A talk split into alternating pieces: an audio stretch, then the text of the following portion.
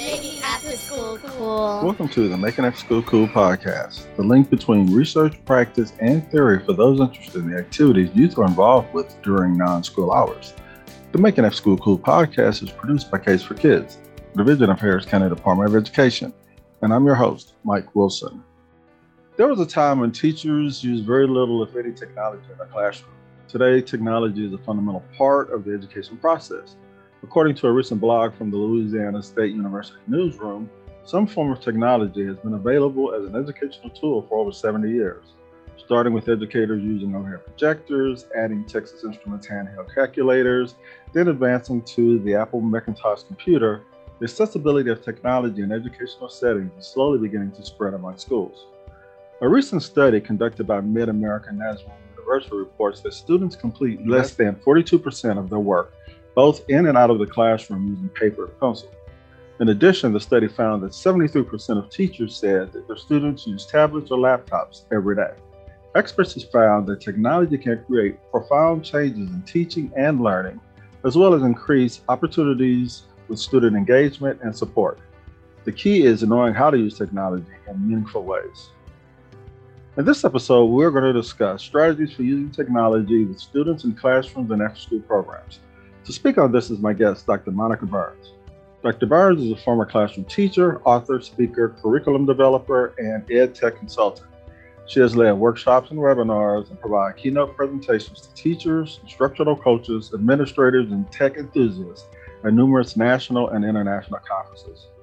Monica started her blog in 2012 to help make ed tech easier for fellow educators and launched the Easy EdTech podcast to support educators who want to simplify and streamline technology integration.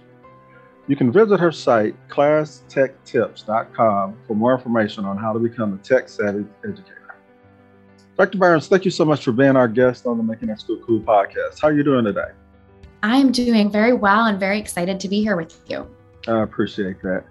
Can you share with us your background and what created your interest in promoting the use of technology in education? Absolutely. So, as you mentioned, I am a former classroom teacher. I taught in a classroom with an overhead projector and chalk and a chalkboard when I started my teaching career, um, which doesn't feel so long ago, but that it, it, keeps going back, right? As you it goes math, fast. Right? Uh, it goes fast. And so, after teaching in a really traditional classroom, similar to what I experienced, right, as a student myself for several years, I was in a position at a school where, you know, we went to from a traditional public school to a magnet school. So, our theme was environmental stewardship. We went one to one with iPads in my fifth grade classroom. And that's really where my wheels started to spin around what was truly with thoughtful, strategic integration of digital tools into classroom teaching and learning. That was over 10 years ago now. At this point, um, my blog, classtechtips.com, um, just kind of hit that 10 year, is approaching that 10 year anniversary of this year where I started sharing stories from my classroom, things that I was interested and excited about. And so I've been out of the classroom for several years now, leading professional development for educators, writing about things related to to education technology, but that's really where it started for me as a classroom teacher, looking at the best ways to make the most of the tools that we started to have access to. And what motivated you to create the Class Tech Tips website? Uh, I know for a lot of educators, we tend to, and I've been in the education, education mm-hmm. field for over 25 years, so I agree with you. It seemed like it started slow and then all of a sudden mm-hmm. it sped up. Uh, but using technology in the classroom, that's sort of been a sort of a slow process. And so, what motivated you to create your website?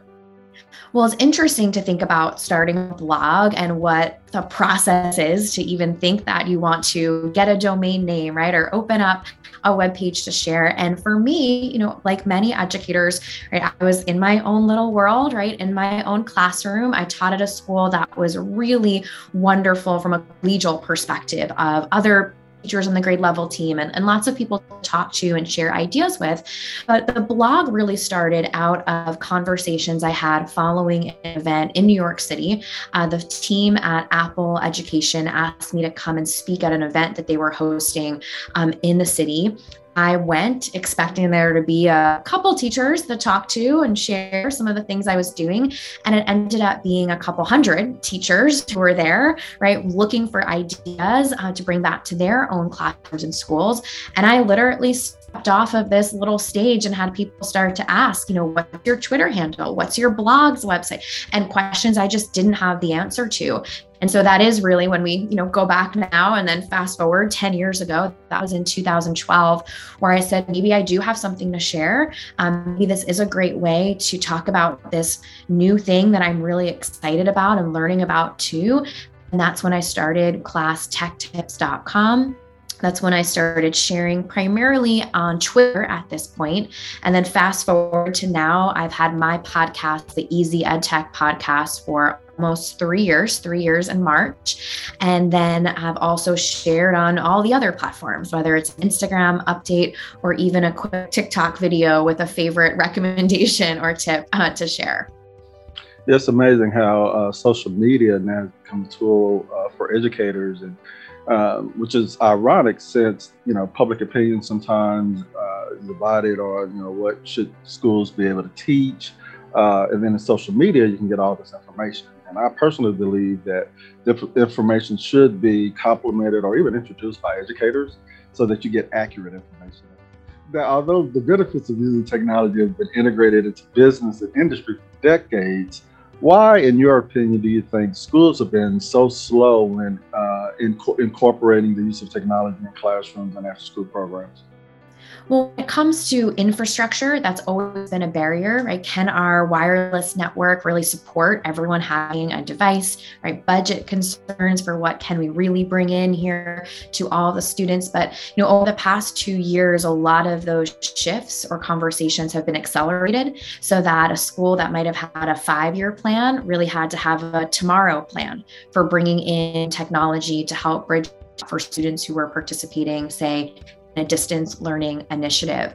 So I think some of the early hesitation was around some of the infrastructure, the logistical challenges, feeling perhaps comfortable in a certain way of doing things or not feeling that push or the impetus or being able to really pinpoint a clear value add that it would provide. But so much of our conversations have changed just in the past two years around what uh, digital devices and thoughtful strategy around technology implementation can really bring to the table.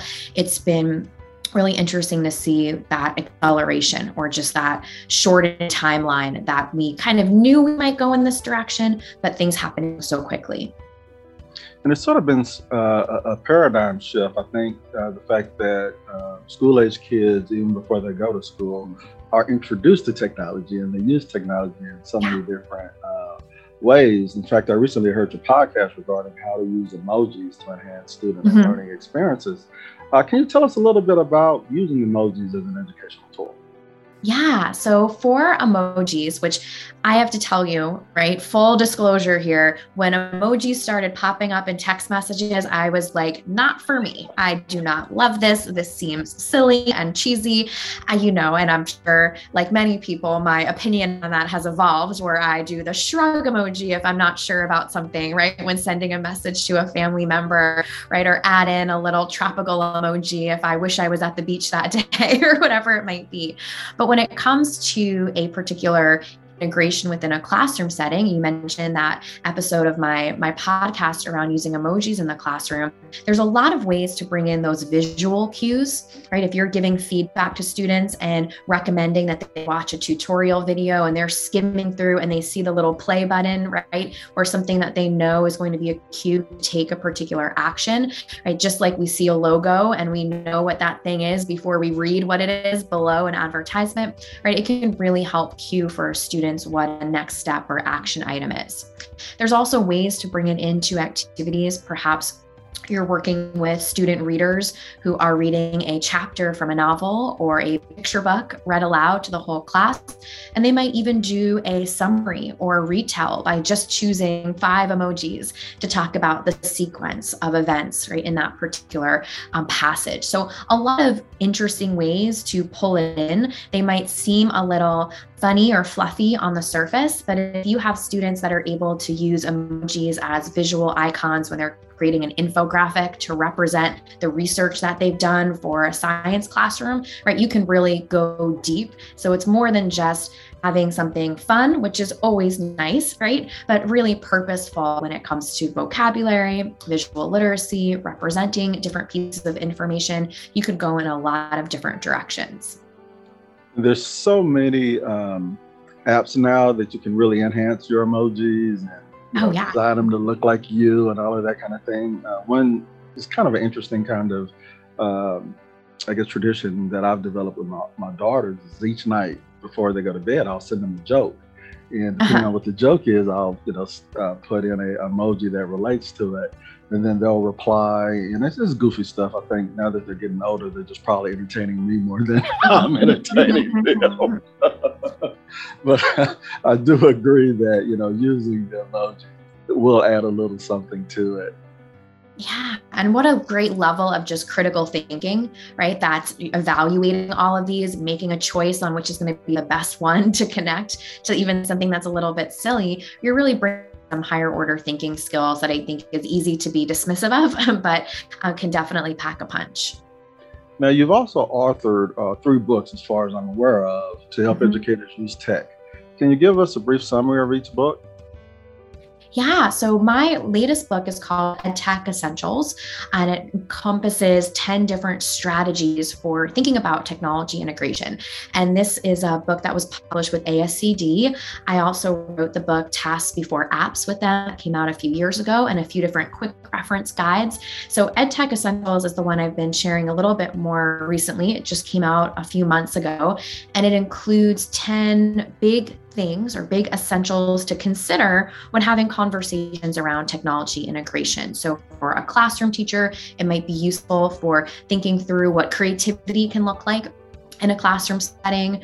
For a coach or leader, it might help frame some of the conversations they have when they go into a classroom and are making recommendations or answering questions or even uh, deciding what kind of professional development or additional resources they want to provide for their staff over the upcoming school year. Now, you have a website that contains your blog articles, podcasts, and other resources. And soon you will be launching the Easy Ed Tech Club. Can you mm-hmm. tell us more uh, about the benefits for people who want to join the club or why should they join the club? Absolutely. So, Class Tech Tips is the name of my blog. We recently, just in January, did a big site relaunch with the 10 year anniversary in mind. So, you can actually go to the blog page now and use the search bar to find different things, different ideas. All that's right there. And the podcast, the Easy Ed Tech podcast, is right there on the blog or on all the podcast apps and platforms that you could choose from. And my membership site is called the Easy Ed Tech Club. So, there's about 400 members members right now in the group. I started it in 2019. So we're coming up on three years of that as well. And it's a group where every month we just did the February content a few days ago. Every month there's a new master class. So a 30 minute or so video that dives into one big topic each month. Lots of extra resources, planning pages, potty PD posters, step by step guides. So really designed for an educator who's in a classroom and really interested interested in education technology, for a coach who might look for ideas to then share with their staff, or school leader who's looking to wrap their head around the possibilities for different activities in their school community, to step back, take a deep dive in one big thing each month, and really build out their skill set and their toolbox over the course of the year. Well, since I uh, recently discovered all the resources provide. I think you do some great work. Um, your site provides so many different things that educators or anybody who's working with kids can connect with students uh, using technology, which again, you know, their world is full of technology. So I appreciate the, the work that you've got. Um, any final comments or thoughts that you want to share?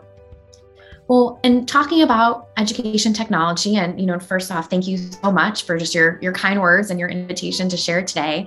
You know, when thinking about ed tech, keeping things simple, right, making sure your tool is light and purposeful is so important. There's so many wonderful things out there. Some of them are brighter and flashier than others. So the more that you can streamline, keep things slim and focused when it comes to your ed tech tool belt, the better.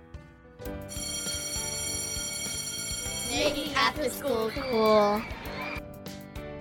Well, Monica, thank you so much for being my guest on today's episode of the Making After School Cool podcast.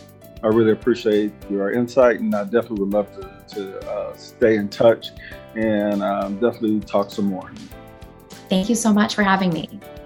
As always, I want to thank our listeners for joining us today, where our topic focused on strategies for using technology with students in your classroom or after school program.